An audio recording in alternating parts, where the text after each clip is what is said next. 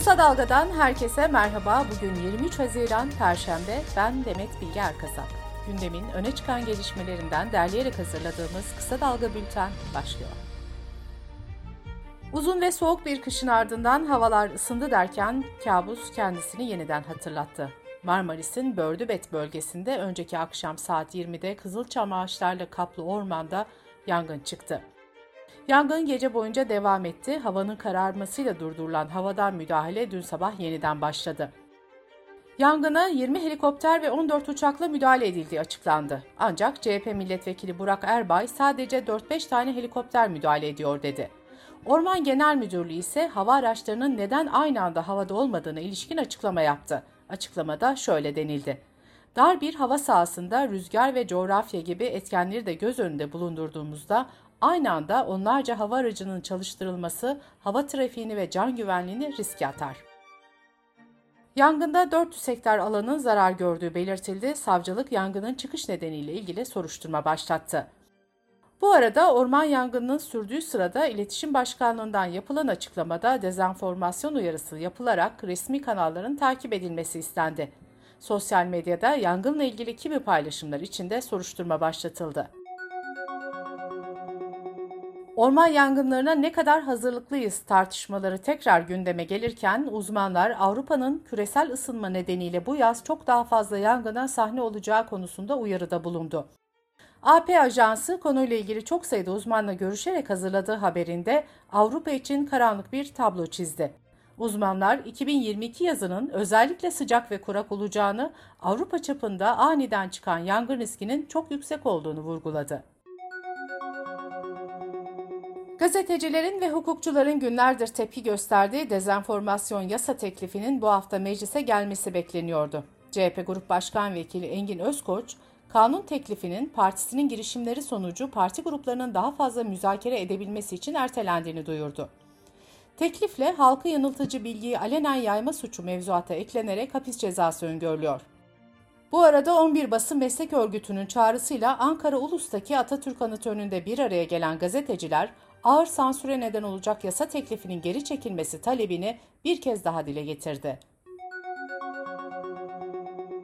CHP Genel Başkanı Kemal Kılıçdaroğlu'nun Man Adası belgeleri ile ilgili açıklamaları sonrasında Cumhurbaşkanı Erdoğan ve yakınlarına hakaret ettiği iddiasıyla açılan iki ayrı davada yerel mahkeme, Yargıtay'ın bozma kararına direnme kararı aldı. İstanbul Anadolu 20. Asya Hukuk Mahkemesi her iki davanın da kabulüne karar verirken toplamda Kılıçdaroğlu'nun 489 bin lira tazminat ödemesine hükmetti. Yargıtay Ceza Genel Kurulu 1998'de Mısır çarşısında 7 kişinin öldüğü, 127 kişinin de yaralandığı patlamaya ilişkin davada sanıklar Pınar Selek ve Abdülmecit Öztürk hakkında verilen beraat kararlarını bozdu. Bu kararın ardından sanıklar ağırlaştırılmış müebbet hapis cezası istemiyle yeniden yargılanacak. BBC Türkçe'ye yazılı bir açıklama yollayan Pınar Selek, bu kararın hukukla hiçbir ilgisi yoktur. Bu haksızlığa karşı sonuna kadar mücadele edeceğiz dedi. İyi Parti Genel Başkanı Meral Akşener Partisi'nin grup toplantısında Pınar Gültekin cinayetinde Cemal Metin Avcı'ya haksız tahrik indirimi uygulanmasına tepki gösterdi. Meral Akşener, kadın katillerine cesaret veriyorlar, yazıklar olsun dedi.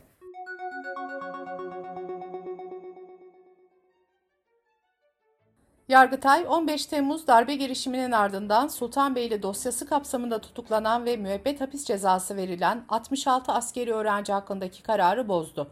Bu kararın ardından da dava kapsamında cezaevinde olanlar serbest bırakıldı. Türk Psikolojik Danışma ve Rehberlik Derneği'nin başvurusu üzerine Danıştay'dan psikoloji bölümü mezunlarını yakından ilgilendiren bir karar çıktı. Dernek, psikoloji bölümü mezunlarının rehber öğretmen olmalarını sağlayacak formasyon eğitimi almalarının iptali için başvurmuştu. Danıştay da bu yönde karar alarak düzenlemeyi durdurdu. Dernekten yapılan açıklamada atama bekleyen 700 bin öğretmen ve halen eğitim fakültelerinde okuyan 200 bin öğrenci olduğu hatırlatılarak tüm alanlarda formasyon eğitimi açılmasının kamu yararına olmadığı belirtildi. İstanbul merkezli 14 şehirde egzotik ve yaban hayvan kaçakçılığı yaptıkları belirlenen şüphelilere operasyon düzenlendi. İkisi veteriner 62 kişi gözaltına alındı. Şüphelilerin hayvanları 5 ila 10 bin TL arasında değişen fiyatlara satmaya çalıştığı belirtildi. Sırada ekonomi haberleri var. Petrol fiyatları varil başına %4'ün üzerinde geriledi. ABD ham petrolünde ise daha sert kayıplar yaşanırken düşüşler %6'ya dayandı. Türkiye'de ise peş peşe zam yapılan benzin fiyatlarında 25 kuruş indirim yapılması planlanıyor. NTV'nin haberine göre fiyat değişikliklerinin ne zaman ve ne kadar olacağı ile ilgili son karar henüz verilmedi. Motorun grubunda ise fiyat değişikliği beklenmiyor. Tüketici Güven Endeksi Haziran'da aylık olarak %6.2 düştü. Mayıs ayında 67.6 olan endeks Haziran ayında 63.4'e düşerek tarihi seviyelere geriledi. Rekabet Kurumu geçen yıl Ekim ayında 5 zincir markete ve bir yağ şirketine toplamda 2.6 milyar liralık idari para cezası vermişti. Migros, Carrefour'sa BİM ve Savola Gıda karara karşı yürütmenin durdurulması istemiyle dava açmıştı. Rekabet Kurumu bu davalarında reddedildiğini duyurdu. İngiltere'de yıllık enflasyon %9.1 ile son 40 yılın en yüksek düzeyine yükseldi. İngiltere Merkez Bankası enflasyonun bu yıl %11'i aşacağını öngördü.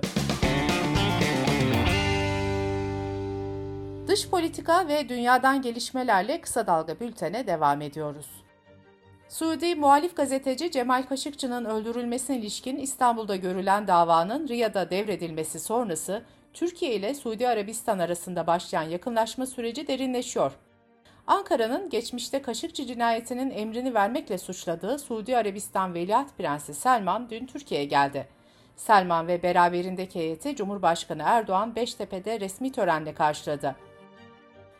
Türkiye ziyareti öncesinde Mısır'da temaslarda bulunan Selman 30 milyar dolarlık yatırım taahhüdünde bulundu. Mısır Devlet Başkanı Sisi'nin ofisinden yapılan açıklamada iki liderin bölgedeki iki önemli güç arasındaki bağlar ve ABD Başkanı Joe Biden'ın önümüzdeki ay bölgeye düzenleyeceği ziyaret dahil bir dizi konuyu istişare ettiği kaydedildi. Afganistan'da dün 6.1 büyüklüğünde bir deprem meydana geldi. Afet Yönetimi Bakan Yardımcısı binden fazla kişinin hayatını kaybettiğini söyledi.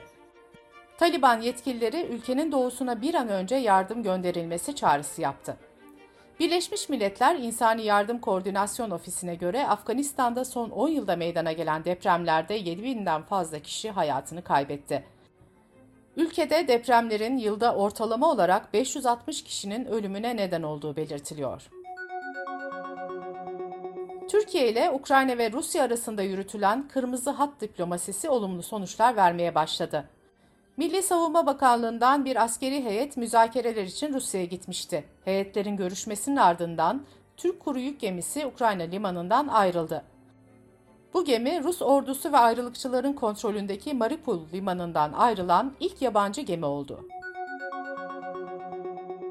Bazı sığınmacıları Ruanda'ya gönderme planı Avrupa İnsan Hakları Mahkemesi tarafından engellenen İngiltere hükümetinden yeni bir adım geldi. Hükümet, insan hakları yasasında ahim kararlarının gerekli görülmesi halinde uygulanmamasının önünü açacak bir değişiklik teklifini parlamentoya sunacak. İnsan hakları savunucuları ise bu karara büyük tepki gösterdi.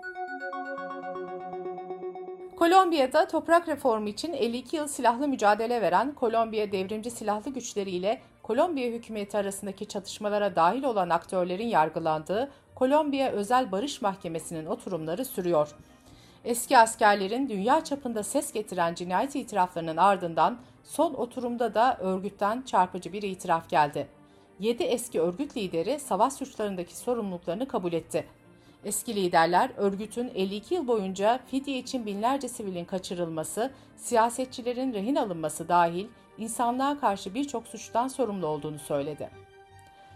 Kolombiya'da yapılan barış anlaşması kapsamında özel barış mahkemesi ile işbirliği yapan eski örgüt üyeleri hapis cezası almıyor. Bunun yerine mahkemenin kurbanlarla birlikte belirleyeceği adalet mekanizmalarına katılmaları gerekiyor. Fransa'daki İslam tartışması Danıştay'ın tesettür mayo kararıyla yeniden alevlendi.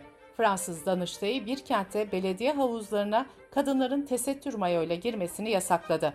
Fransa İçişleri Bakanı bu kararı sekülerizm ve her şeyden öte cumhuriyet için bir zafer olarak niteledi. İnsan hakları kuruluşları ise ayrımcılık nedeniyle yasağa tepki gösterdi. Ve Covid-19 yeniden gündemde. Önlemlerin neredeyse tamamının kaldırıldığı Avrupa, birçok ülkede artan vaka sayıları nedeniyle yeniden alarma geçti. Uzmanlar, güçlendirici doz aşı yaptırma oranlarının da çoğunlukla düşük olması nedeniyle ölümlerin artmasından endişeleniyor. The Guardian gazetesinin derlemesine göre Portekiz, Fransa, Almanya, İtalya, İspanya, Yunanistan, Hollanda ve Danimarka'daki vaka sayıları artışa geçmiş durumda. En yoğun vaka sayısı ise Portekiz'de. Almanya Sağlık Bakanı da yaz dalgasının bir gerçeklik haline geldiğini belirterek bağışıklık sistemi güçsüz kişilere dördüncü doz aşı çağrısı yaptı. Danimarka hükümeti ise 50 yaş ve üzerindeki kişilerin sonbaharda aşı olmasını istedi. Covid-19'a karşı mRNA aşısı üreten Amerika merkezli Moderna şirketi ise varyanta özel bir aşıyı Ağustos ayında dağıtmaya hazır olduklarını açıkladı. Bültenimizi kısa dalgadan bir öneriyle bitiriyoruz. Pervin Metin, çocuklara cinsel eğitim nasıl verilmeli, hangi kritik hatalardan uzak durulmalı sorularına cevap arıyor. Pervin Metin, bu eğitimin çocuğun gelişim sürecinde nedenle önem taşıdığını uzmanlarla konuşuyor. Çocuklara cinselliği nasıl anlatmalı başlıklı podcast'imizi kısa dalga.net adresimizden ve podcast platformlarından dinleyebilirsiniz. Gözünüz kulağınız bizde olsun. Kısa Dalga Medya.